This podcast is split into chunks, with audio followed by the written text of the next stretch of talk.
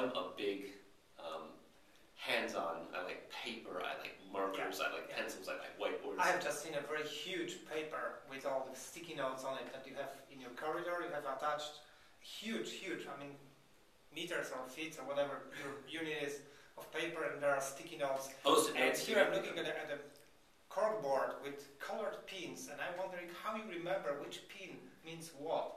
But I mean, this is this is hand. I mean, this is really useful. The only problem is that only your team sees that, whereas we have a web tool that our clients can log into and see how the project is progressing. Or even I can look into when I'm not in the office, or developers can look into when they're working from their homes. So I think it, there's there's lots of added value to using such a tool. And another point is that we can very easily access the history of what we're doing.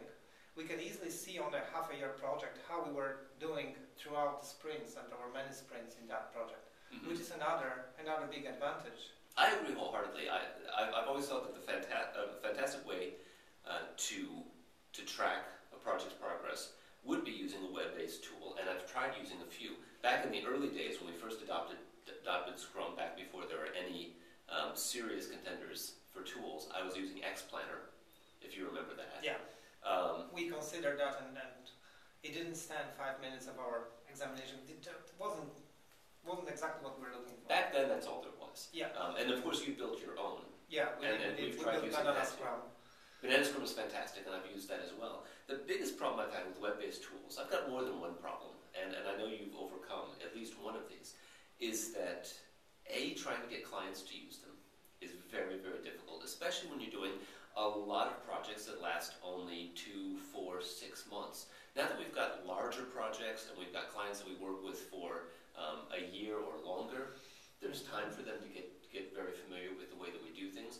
But clients, I find, don't like hopping between different different ways of doing business. Well, we, ne- we never we, never had clients complain about us uh, kind of pushing using a web tool on them. In fact, mo- most of them really enjoyed that they can see progress every day and that they can interact. Um, it takes some training. You have to train the client uh, to using the tool, but you also are training them to use Agile. So one of the best things they're very quickly getting used to is that they can work with the backlog, and whatever they will put on top of the backlog, which is very easy, they can just drag and drop it. So Mhm. whatever I drag and drop on top of the backlog, I will surely get at the end of next sprint. And that is a huge feedback loop for them to learn using the tool, but also learn to use Agile as such. And they are drawn into our process because of that, because we speak about burn down all the time, and we kind of expect them to have a look at the backlog every every iteration at least. But we encourage them to do that uh, more frequently. So I would say I would say they would I, I would really enjoy some of the benefits of paper tools to surprise you because something that I'm missing is the fact that whatever is there is not visible all, all the time. Exactly, and That's, that's, what we are exactly. going to do, which is to set up a projector that is showing to the team the burn down from the project they are working on. And the best thing we could do would be to have a magic whiteboard on which uh, burn down from our tool would be projected, and you could work with it on the on the whiteboard. But it's this, I mean, I've heard there is a technology that uh, that allows that, but we don't have it yet. And and that is the, the other of the two problems that I that I had when I was trying to use um, online tools is that the whole idea behind having these tools is is not just to communicate the status, but to boldly and, and powerfully communicate the status. This is why people don't in, in, the agile community don't talk about burn down charts and, and, and, and visible charts. They talk about big visible charts. The kind of things that when you're walking past the team room, you're walking down the hallway where the chart is hanging, and there's anything going wrong in the project, You it see. beats you over the head. Everybody knows Yeah, that something's not going right. And when you only see when you only see that data when you log into an application and you choose to, to look at it, it's not I, I find it's not nearly as compelling. That is true, but that, that is just one of the aspects of the whole process and one of the aspects of the tool because you are talking basically about burn down and maybe tasks that are marked complete or not completed, but there is much more to it. As well as um, tasks that that come up during the iteration that weren't planned for. Um, one of my favorite parts of our wall charts is the unplanned items. Anytime any developer on a team is doing anything that's not corresponding to one of the tasks on the wall, which they would move into the in progress column. They fill out another You- you- sheet, you- and they, they You just gave me a great, great feature idea for Banana Scrum. Indeed. We'll add tasks that will be marked red, and there will be tasks that were not planned and were dropped in. Of course, But you can, you can you can use the tool in different ways. So, for example, the way we use it, we allocate certain time in each sprint for paying off technical debt, it's allocated up front per developer. You have this and this many hours to do the tickets or bugs, and then this uh, this item is kind of reduced as the developer is eating his time allotment for bugs, and the bug tasks closed are added to this to this item. It's a way to use the tool. It wasn't designed for this, but you can use it that way. Uh, speaking of tools, uh, as I said, there is lots of valuable information you can get from that because you, you see the history of your backlog, and it's very easy, as I was saying already, for your client to manage the backlog, but you also, you also can see the history of how you were doing or which sprint was done by whom or when it ended or when it began. And you can do all kinds of nifty stuff like, I don't know, you can have an iCal feed that feeds to your calendars and you can see on your calendar which project has a sprint ending and a sprint beginning and of which sprint. So there's, there's much more you can do with the tools. There is a temptation though uh, that we were resisting successfully so far to use uh, the tools to produce metrics and use those metrics to judge developers and uh, Ah, punish yes, or indeed. or uh, give them prizes or bonuses, which is that is the evil, that is the dark path of the tools, and you shouldn't do that ever because uh, no metric will be healthy for your team. But that's that's a side note. Another side note is that I have seen many tools because we have our own, so I was always eager to look at competition, even though we are not a big competitor for stuff like VersionOne. But um, I have seen how that works, and what amazes me is that some of those tools are so complex I think they should certify users for using them because there's so many buttons to click, so many levels of tasks, items, uh, meta items, stories, whatever. I mean, I was overwhelmed when I was looking at one of those tools. Uh, it was really, really very complex. But then someone who was using it every day was uh, telling me that on a huge project, a project that's really huge and takes years to complete, that is the only way to go because you, you are not able, they say, to manage such a project with a simple list. You have to have hierarchy of I don't buy epic that. stories and, and stuff like that. I don't buy that at all. The, I think this is, this is really something that spilled over from uh, stuff like uh, Microsoft Project Server whatever, right? well, some of the, the early uh, agile projects were done using predominantly paper techniques. Uh, if you've got a to, to do an effective Scrum project, you need a burn down list. Uh, a- a uh, you need a burn down chart, a product backlog, Sprint Pack. and a sprint backlog. That's all. Yeah, basically it. And, and it doesn't really matter whether it's a huge project or a small project, these three tools are the key components. And if you have those three, you're miles ahead of anybody who is not organizing their, their, Work in that their way. work in that way. Exactly. Um, and of course, a product backlog can get very large. But one of the one of the nice things about a product backlog, even if it's a very large product backlog, is that it's constantly in use. It's constantly being updated.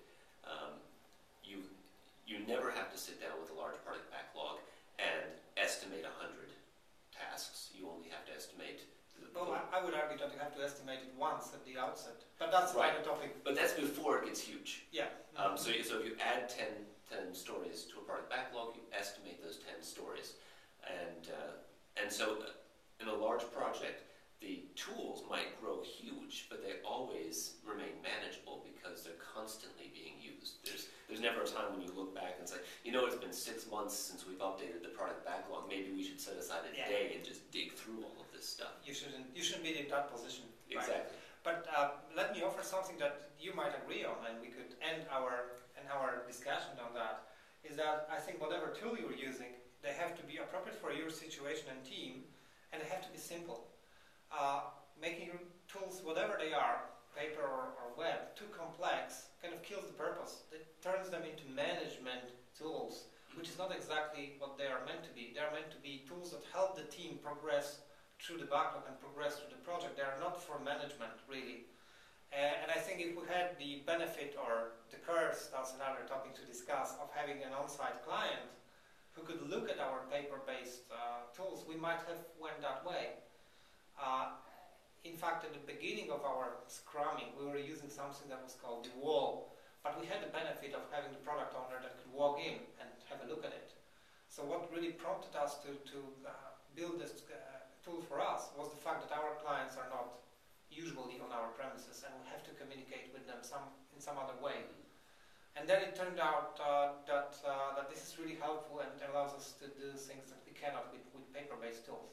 But there's one, one more argument against, uh, against going too complex, is that you have to train people to use it, as I, as I mentioned. And by keeping our tool very simple and very in line with the Scrum process, which is very minimalistic, we kind of reduce the learning curve. So I think anyone who is using paper-based tools can switch to our tool, but also anyone who is using our tool can switch to paper without too much pain, right?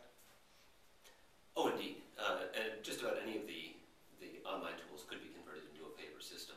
And well, not the one that I was mentioning with three le levels of, of uh, epic stories, then inside of them, uh, really big stories inside of them, real stories, and then tasks, and a bunch of them having their ideas and placing hierarchy. I don't think that you could do that on paper.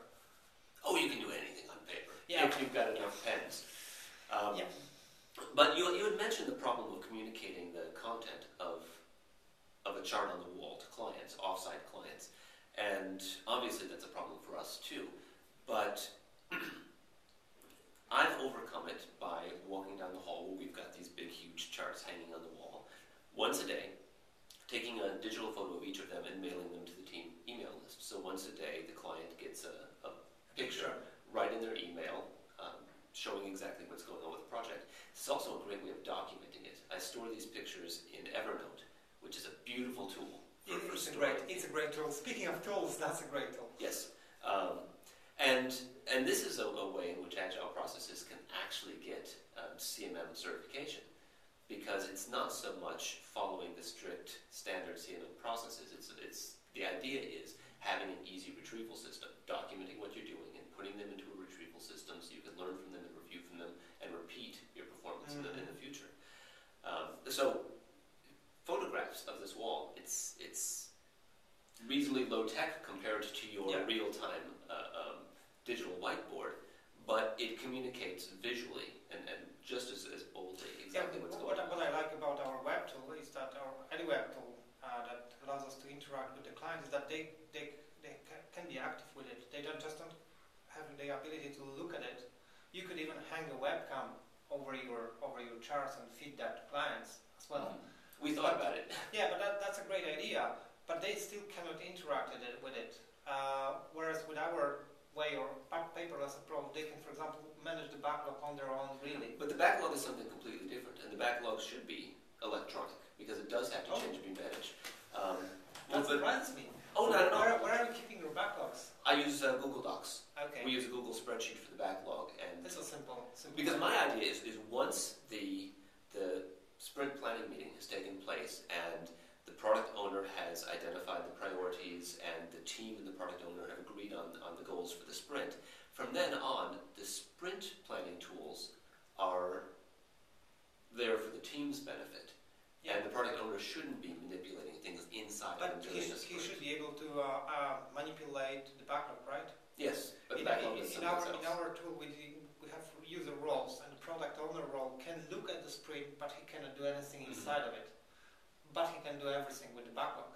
Right. That's the way it should be, I think. Exactly. Uh, because it reflects the process and, and proper roles of, uh, of um, various persons. And but uh, one other thing is that, uh, yeah, you, had, you mentioned that you have to train clients to use it. With your uh, approach, you don't have to train clients to use anything except looking at the charts uh, in the pictures that you send them and using Google Spreadsheets, which they should be able to do anyway. But you still have to train them to be agile if they are not already. Because if they are ready, they, sh they shouldn't have any problem with any of the, of the setups. But they, they are not. You have to train them to use it.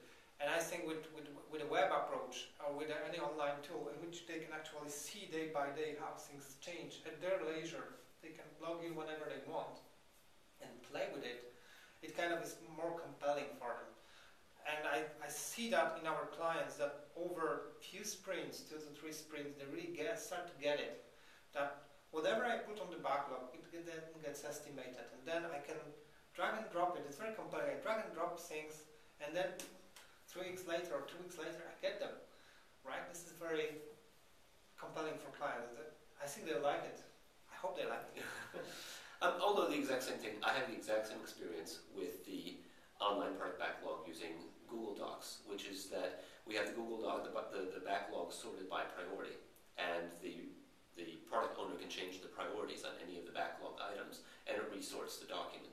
So all a product owner has to do in order to ensure that something gets done in the next sprint is give it a higher priority than whatever the highest priority item in the backlog is and how it goes up to the top. So I see exactly the same thing. So, but I see that you are not purely paper. You are using electronic tools. You just have you just have admitted that. So your only problem with uh, with electronic tools like web tools or others is basically that the, the, information for the team, namely the burn down, primarily the burn down, the burn down, the, and the, task, the task list, is not as compelling visually and it's not visible to them all the time. Right. But that can be easily remediated. Maybe but, I, easily, I have another problem with too, another bit of and that is that at the end of every single sprint, we have a retrospective, and that during the retrospective we review what went well, what we could improve, and when the improvements that the team decides would be helpful for them involve the tool, it's a lot easier to change the way we use a paper tool than to change the way we use an electronic tool.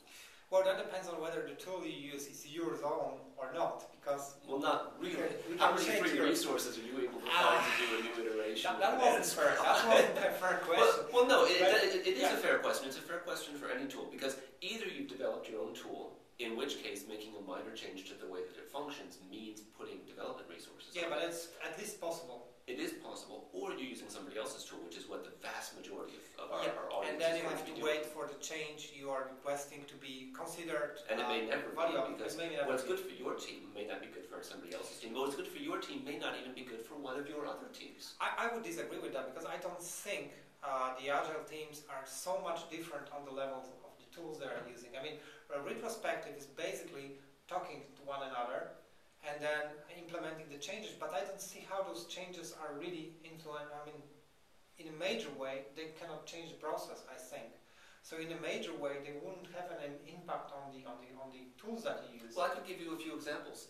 When we first started using the the big visible charts, we didn't have a section on the chart for unplanned tasks.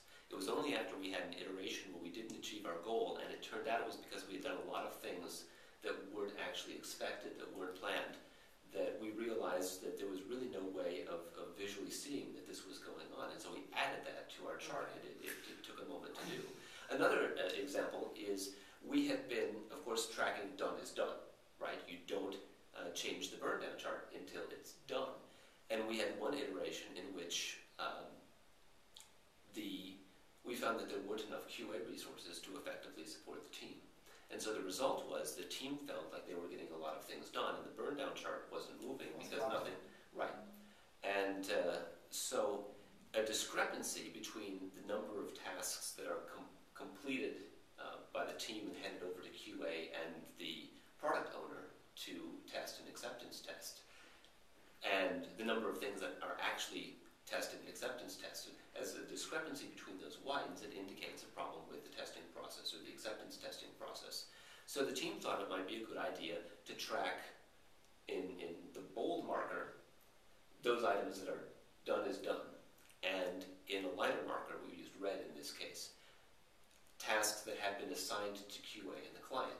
Mm-hmm. And so we've got one project going on right now where you can see a, a, a flat line of, of tasks um, and then a perfect um, a line of tasks that you, have been assigned to QA. But and I would say that again, you, you, you get the immediate clarity of, of what's going on there and trying to incorporate that into an online tool. If it's somebody else's tool, you put in a request, it could take months or years before they, they ever do it. Yeah, yeah. That, that, that, but that's always the disadvantage of using someone else's tools. And you can always brew your own on your wall. That, that's an advantage of your system, and I admit that. However, um, I think the advantages of electronic tools are, are, are much bigger. And you save the trees. Indeed, we save trees. So I would recommend um, to anybody who's listening, try every approach. Uh, the, one of the nice things about working in, in short time box iterations is you've got a lot of iterations to play in. And so use a different approach with different teams, use a different approach with different iterations, discuss them in the retrospectives at the end of each iteration. And in the end, what makes your team happy and what makes your clients happy is what's right for you. And you're going to end up with something very different than either of us did. Mm. And uh, I would also say that uh, if you don't have anyone off-site, anyone you have to communicate with outside of your office, even I, a maker of a web-based tool, I would admit that paper.based tools are Come on, plug it. for use. Banana Scrum. Bananascrum.com. that is another thing, but if you have someone on off-site, if you have to coordinate with others, you probably have no other way. And then you have to use uh, use a tool, so you have to go on the market and try all the tools that are out there. Last time I have checked, there were a few dozens of all kinds of agile tools. Some of them are agile, uh, like a project management server that was adapted to be agile. Some of them are truly agile. Some of them are, are open source. Some of them are web-based. Some of them are Java-based. Whatever. There's lots of tools to choose from. Uh, of course, ours is best, but uh, do your homework. Check all the tools that are appropriate for you and use whatever is good for you and your team. Okay, That's it. that's it. Great, we didn't kill each other. Till next time. So this time we have uh, something new. Uh, we are going to take questions and answer your questions on the show. And uh, we have something for you also. Yes, we've both just gotten done reading this new book, Scrum and XP from the Trenches How We Do Scrum. It's a fantastic book, um, a very, very straightforward description of how one team has, has chosen to implement Scrum. Of course, it's not the only right way, but it, it's incredibly useful and valuable to see step by step, detail by detail, how somebody else has done it. And the best part is, if we select your question, you will not only get our answer on the show, but you will also get this copy of um, Scrum and XP from the Trenches. So sent se- from se- us. send your questions to contact at scrumforsuccess.com. We look forward to hearing from you. And remember to include your mailing address thank you